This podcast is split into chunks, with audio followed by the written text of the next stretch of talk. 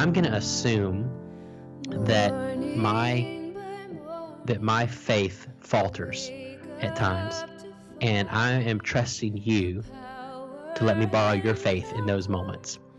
And then I'm going to assume there's going to be times when your faith falters. And I'm going to invite you already to go ahead and borrow my faith when that happens.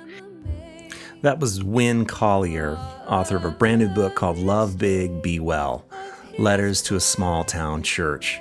Uh, Winn is a new friend, and he's also the pastor of All Souls Church in Charlottesville, Virginia.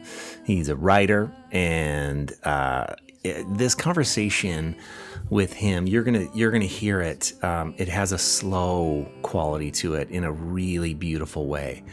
Uh, talking to Winn made my blood pressure go down, um, and we talked a lot about the church and pastoring and about what it means to do that in a very human way, uh, in a limited way, in a way that's sacred and traditional and old. And uh, I just found it to be so hopeful. So um, I think you're going to love this conversation. And then you're also going to love this book. Again, it's called Love Big, Be Well Letters to a Small Town Church by Winn Collier. Uh, get it on Amazon, get it on Twitter, all that great stuff. And before we head into the podcast here, just a reminder uh, my book is out. It's called Whole Restoring What's Broken in Me, You, and the Entire World. And that's available wherever it is that you want to buy books. So check that out too. Uh, so without any further ado, uh, get into this conversation with Winn and I. Enjoy. Well, I'm here with Winn Collier. Hi, Winn. So glad to have you on the show. Thank you for inviting me. I've been looking forward to it. Man, me too. Uh, well, you're a pastor, as I said, at All Souls Charlottesville. And I got a hold of a book that you wrote, and I honestly can't remember who told me about it. I think it was probably Seth Haines, uh, who is sort of my book pimp. Uh, but I always trust him because he just has his hands on a lot, a lot of good books. And so um, I got a hold of your book before it came out, and honestly, when I read it in about three hours, I mean, I I, I really couldn't put it down. So hmm. uh, it is about this pastor named Jonas and a letter that he wrote to a search committee uh, about a church that was sort of looking at him to be a pastor, and that's that's how they start their relationship. So, could you talk a little bit without giving away, you know, the whole book, obviously, but but talk a little bit about Jonas and and and this beautiful book called Love Big, Be Well. Sure. Well, Jonas is um, a pastor who uh, had been out of the ministry for a while. He'd had a rough scenario at a church, and uh, he had ended up in a cubicle selling insurance over the telephone. And, Beautiful. Uh, I'm sure loving it. That's right. Uh, and as a result of um, several years, he found that this call in his life, uh, he couldn't shake it. That there was something that he was to be giving to the world that he wasn't giving uh, at the time. And so there was this church in Granby, Virginia, who began to look for a pastor, and they were kind of in the same boat. They'd lost their pastor and had been through the rounds of uh, searching for a new pastor, and that had been a heart wrenching and heartbreaking and uh, uh, infuriating experience for them. So they write a letter to uh, to Jonas, and Jonas writes a letter back, and they find their way to one another, and uh, a deep friendship and kinship begins. That uh, the book is my editor calls it epistolary novel, which it it certainly technically is, but that feels a little too fancy. It's really uh, it's really just um, a pastor writing letters to his friends and you know we call that a congregation. And so there's uh it follows a seven year uh seven year span of their life together. And um i really i really love the story. I wrote the majority of it two and a half years ago when i was on sabbatical that our church provided. And i hadn't necessarily intended i, I knew that i would write and i would plan to but i i I made certain that I didn't put a deadline or something I had to finish or complete. That that felt very anti-sabbatical to me. Yeah.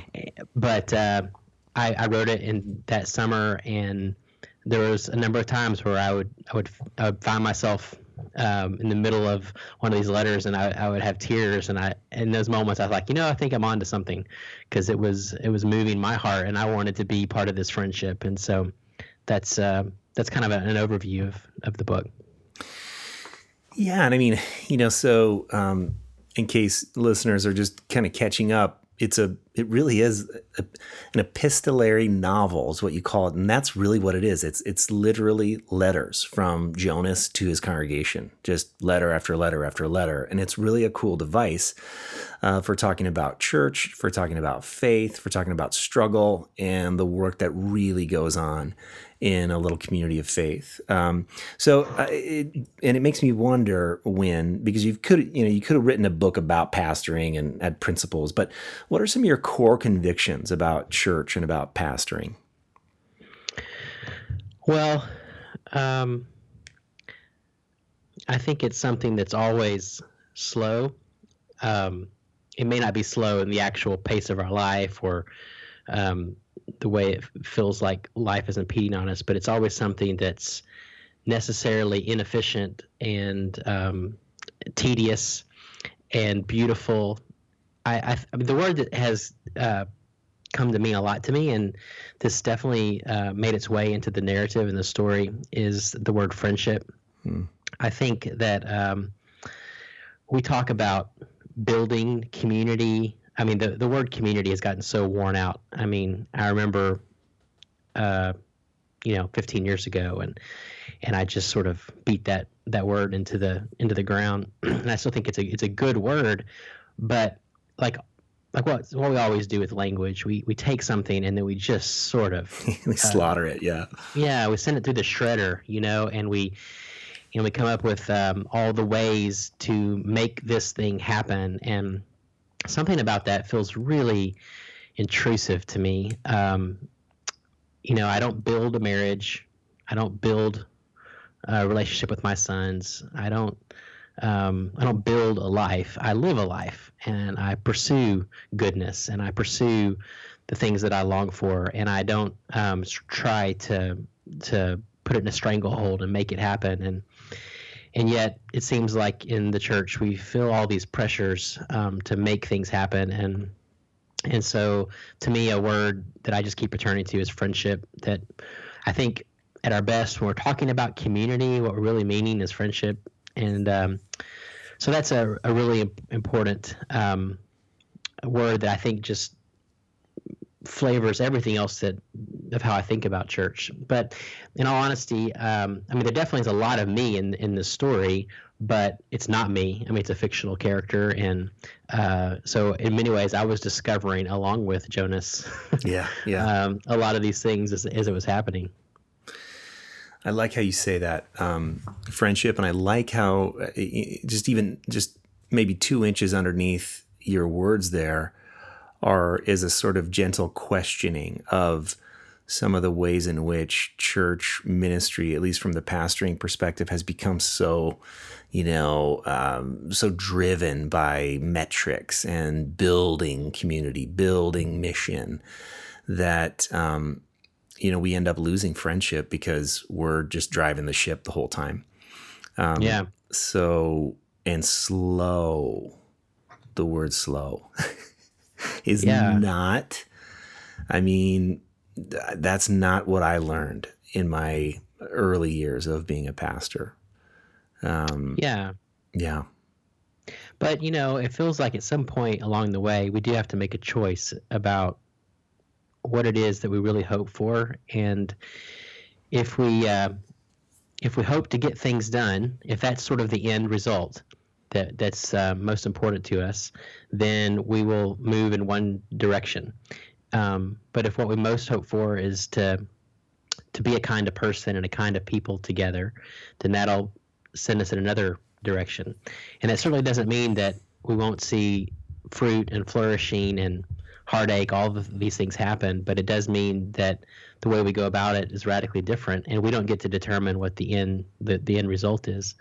So I think there's sort of an openness and a curiosity about what's to come, about what God is crafting and making. In the, the same way it is true about my marriage. Um, my two sons, you know, I, I don't know what, what their life's going to be 10 or 15 years from now. Um, but I, I want to be curious about that and walk with them along the way and, and see where it leads. Yeah, that's beautiful.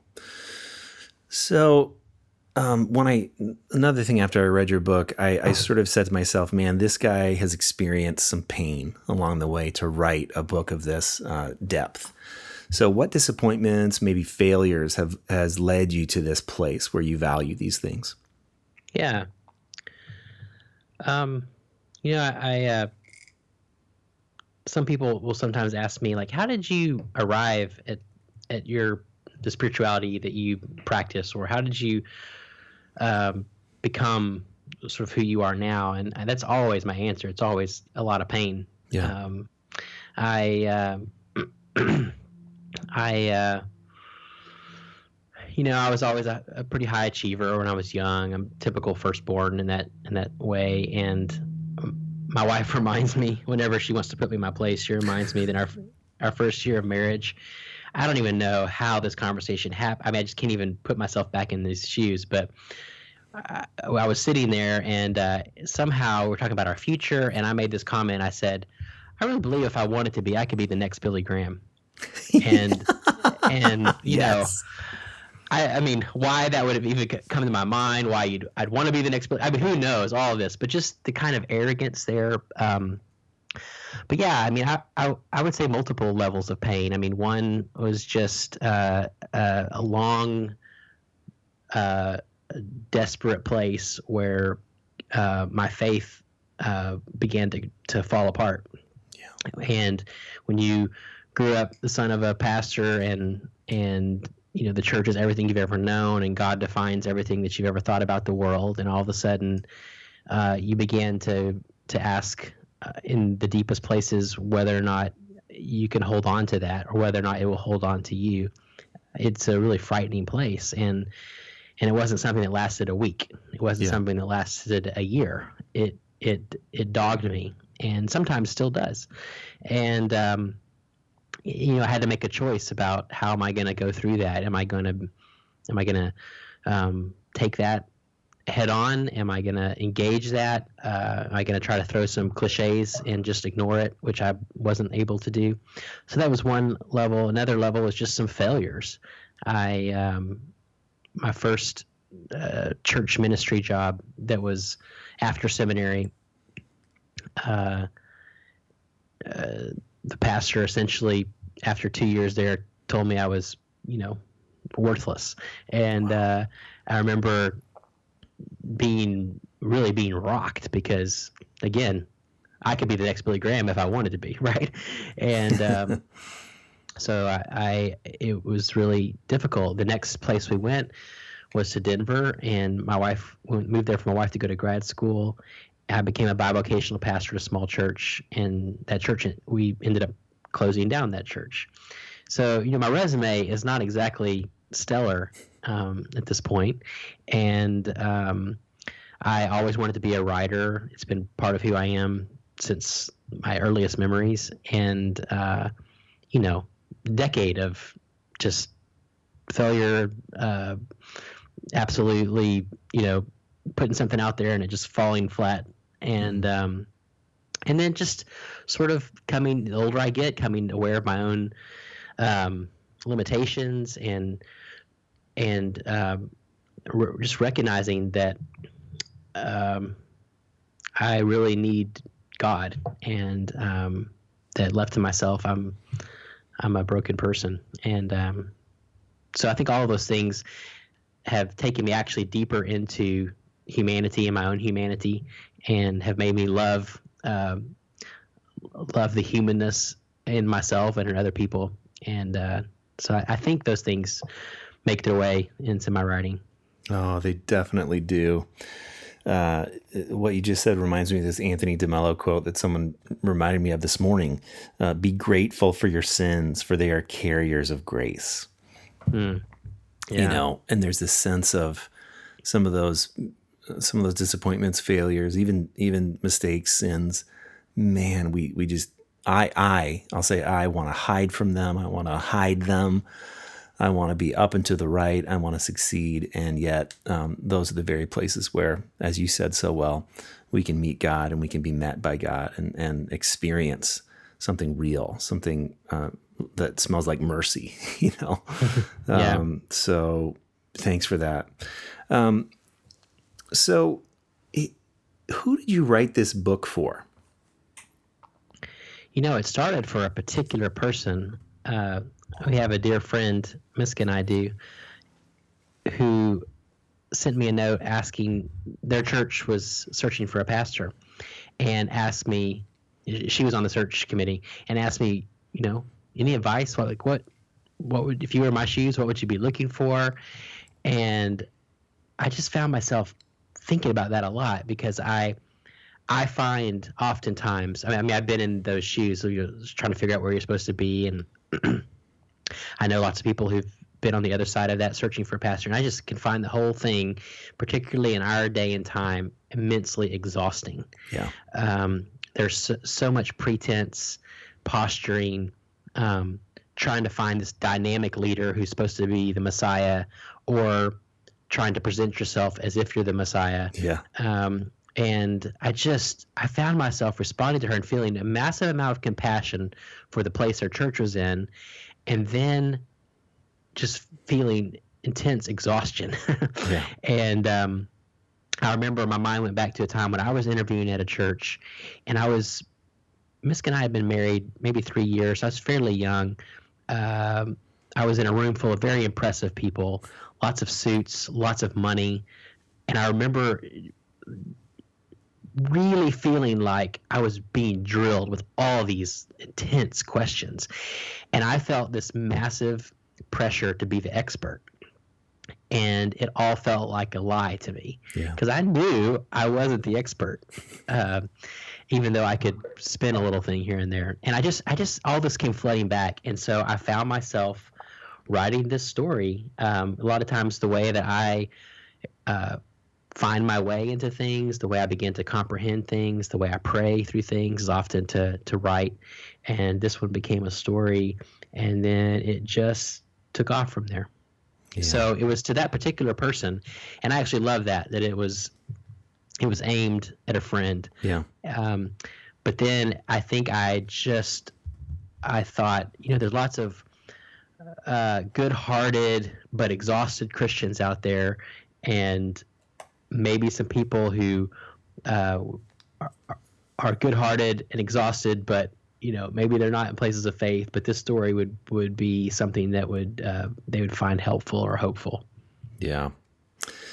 Gosh, uh, I was in this circle of pastors who were sort of recovering from disappointment and failure one time, and the person that was leading the the group said uh, to us this this phrase that we all groaned, and then we all like, but uh, she said, "You you know, you most like people didn't hire you; they hired your false self." You know that, right? Mm-hmm. and it's mm-hmm. like, oh my gosh. And we presented our false self potentially. Um, so, what rose up in me as I was reading your book, Love Big, Be Well, uh, folks, you got to get this book. It's so good. Was the opposite. Like, was the sense of I could breathe. I could, I could actually maybe be myself, my flawed self. Um, and so, I, I think that does come through big time in your book. Yeah, I feel like I felt that as I was writing it. I mean, I felt like, oh yeah, this is this feels uh, feels true. Yeah, it, it, like it creates space. It your book itself, in a very good way, is slow. Like, I mean, that's the kind of sense that I got as I was reading. And I was actually reading it on a plane, and I I didn't I really didn't plan to read much. Uh, I just said, well, you know, I'll get, you know, I'll start this book, and then it just like I could not, I couldn't finish it because of this feeling of contentment, peace, uh, slowing down. So it was so good. Mm. So, uh, Winn this is kind of pastor to pastor question, but what is the work of a pastor? The work of a pastor. Yeah.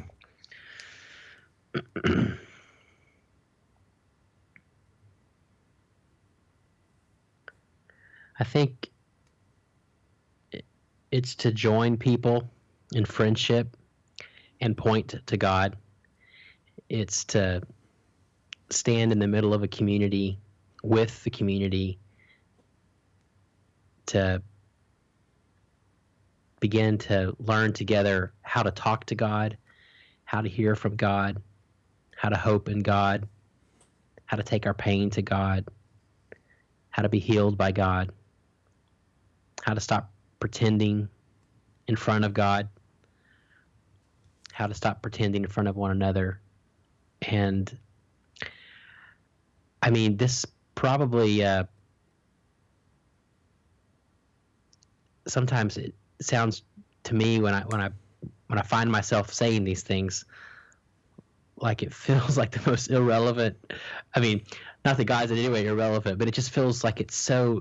Well, of course, that's the basics. Now move on. Now, what's the pastor? yeah, yeah. What's a pastor really supposed to do? Yeah. Um, and I I re, I keep coming back. Maybe it's just me. Maybe it's just because, you know, my skill set is so limited or whatever. But like it, it really is to be with the people and point to God.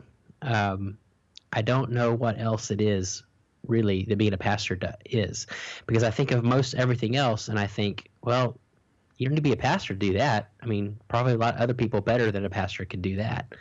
Um, but to to open up God's words and help us to hear them anew, to remind us that God is with us and we're not alone, to lead us in the Eucharist and remind us that God is always feeding us and to pour water over us and tell us the good news that this is God's love pouring over us. Um, I just, I think that's the work. And I think that's why sometimes pastors are so weary, is because I think in our bones we know that that's our work. Yeah. And yet we're not sure that that's going to be enough. And I think we have to come to a place where it's just going to have to be enough. wow. At this point, I kind of just want to cry a little bit, to be honest, um, because I don't know that I've heard anyone say it as succinctly as that before, sort of the reason why um, it is so wearying um, because of the sacramental work. Um, I heard someone say one time, um, God in a body is hard on a body, you know? Mm. And I resonate with that. Um, wow, thank you for that. Um, so, a corollary question Winn, uh, what is the work of a congregation? Hmm.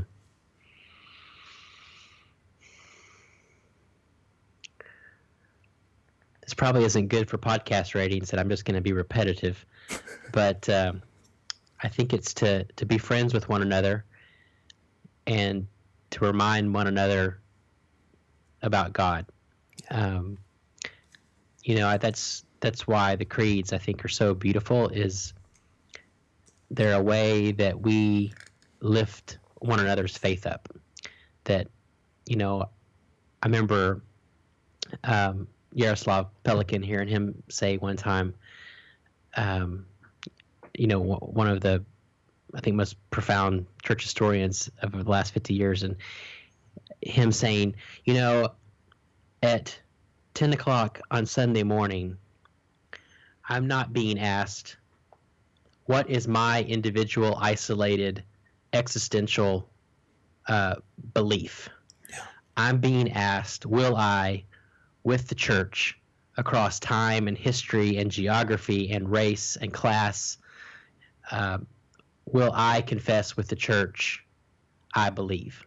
Hmm. And um, I, I, think it was uh, Kathleen Norris who said, uh, and I may I may be wrong, but I think it was Kathleen. She said, um, "I may not believe, but I can at least believe in the liturgy." Wow. Because in the liturgy, uh, we're being drawn in, into what to me is the deepest and truest sense of community, the community of the faithful. and it's actually a relief to me. I remember when I used to think these things were boring. Um, you know, I grew up in a, a, a Baptist tradition that offered me so much good, but in this arena, there was a real resistance to to um, you know prayers that were written, yeah. handed to you, et cetera, et cetera. And um, sort of the the shtick was that that was rote and meaningless and and immature even. I mean did you did you yeah. get that sense like like yeah. only immature people would need to have their prayers written out for them? Right. Yeah.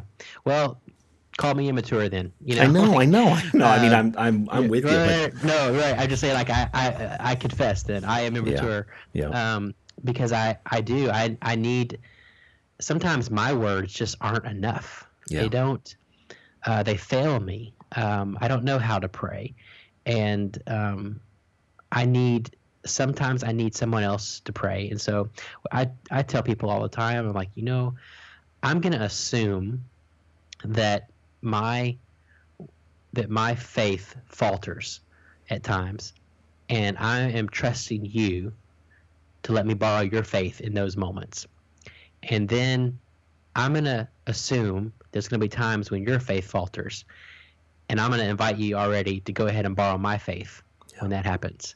And so I think this is what the church does. We come, we we submit ourselves to God, we kneel our body down, we put our hands outstretched and receive the Eucharist. Someone hands us a cup of wine. We put our hands out again and receive a blessing we turn to one another and we look into their eyes and we say, The peace of the living Jesus is with you. And when then we go out into the world, and I happen to think that that's uh, a powerful, potent mercy that will save the world. And uh, I think it's enough. Wow. Yeah. So good. So, Winn I'm curious, uh, you've been at All Souls for 10 years. You mentioned being on a sabbatical and doing some writing.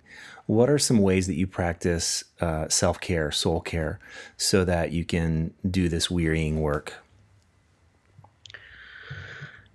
Um, on a weekly basis, uh, Fridays is Miska's and my Sabbath. So every Friday is I, Thursday night rolls around, and I'm so eager because Friday is a day of rest, and that's uh, we just have fun that day. We take naps, we watch movies, we take walks in the woods, uh, we have a prayerful, loving posture.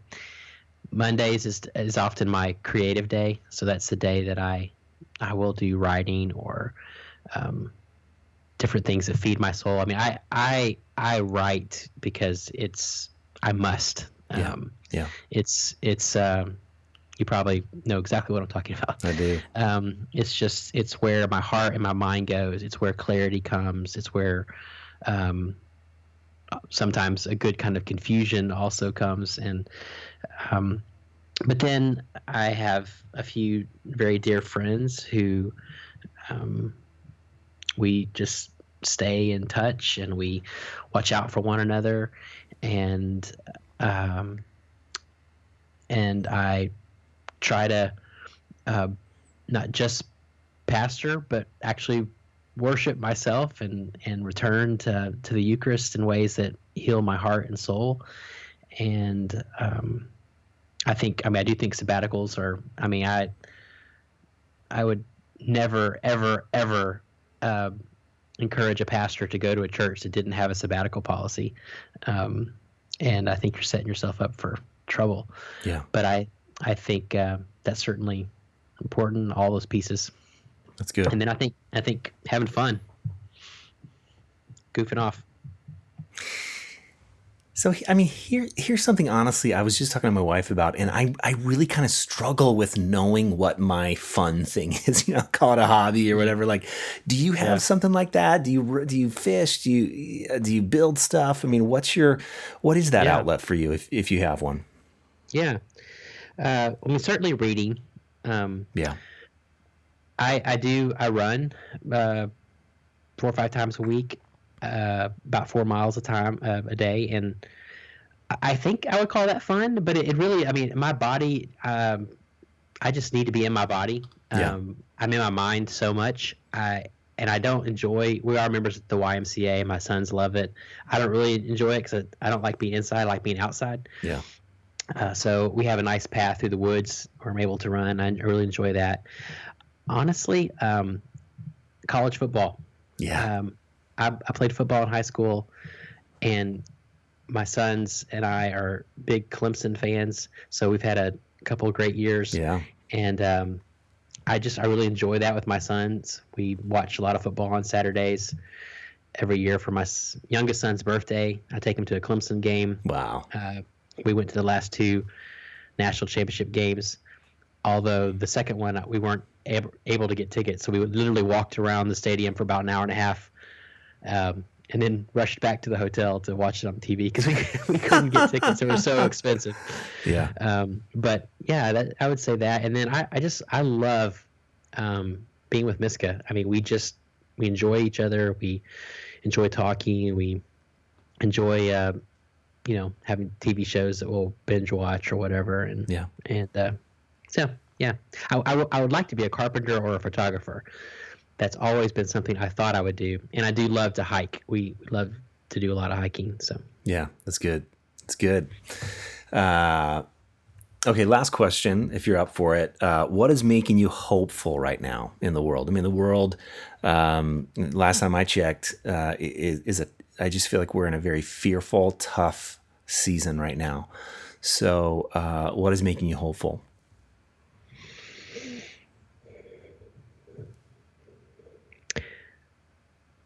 Very little is making me hopeful on the real public scene. Yeah, Um, I think social media is a disaster right now. yeah. Um, Dumpster fire. Yeah, it really is. I think our very worst is um,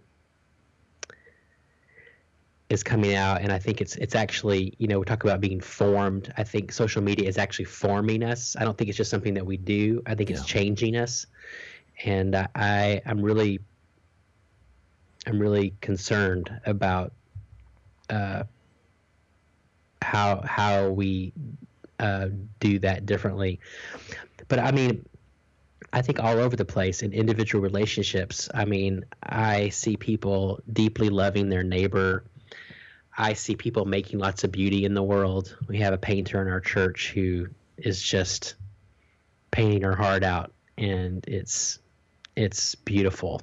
And I I find a lot once you remove yourself from sort of the noise, I find lots of people who are really awake and alive to love and are really uh, good people who are um, actively being present in their world. I mean, like like you. I mean, we've talked now for 30, 40 minutes. I've never talked with you before, even though I've known who you were from a distance. But it's just obvious to me that you're um, a good man who um, has an artful soul and who's trying to live and love well. And this conversation gives me hope because I'm like, yeah, you know, I mean, I might like to think I'm alone, like I'm a five on uh, On the Enneagram? Yeah, okay. Yeah, I was going to ask with you. a, yeah, with a four wing, and so and I only know this honestly because my wife's like an Enneagram expert. She's a Yeah. spiritual director, and just I, uh, but um, uh, all that to say, you know, I could sometimes think, oh, I'm oh so different, I'm oh so alone. You know, that's a bunch of baloney. Yeah. Um, you know, I'm like, there's lots of good people doing good work in this world and making making things beautiful, and it it just it just isn't what gets all the the noise. And um, so I, I'd say that's what's making me hopeful. Oh man, that's good. Well, and thank you for um, reflecting back some of the same things I'm thinking about you after just getting to know you. Um, I would say the same things about you. So, um, and it uh, Eugene Peterson endorsed your book. Uh, he said a tour de force, an angle of under uh, of understanding the life of both congregation and pastor that exceeds anything I have ever read. And I, I, I hear a lot of Eugene Peterson in you, you know, sort of the quote of uh, when you're a pastor, resist the center of activity, right? Mm, yeah. Um, and so um, thank you for um, um, breathing, breathing that good, sweet, calming um, air into some of my lungs here. And um, so I don't even care if anyone else gets anything out of this conversation. I loved it. Uh, and I'm sure people will. So um, I'm an Enneagram 3 win. Mm. So that means, man, I'm really driven to uh, keep succeeding. And, and when I'm at my worst, I put on a pretty big mask to make sure people don't really know who I am.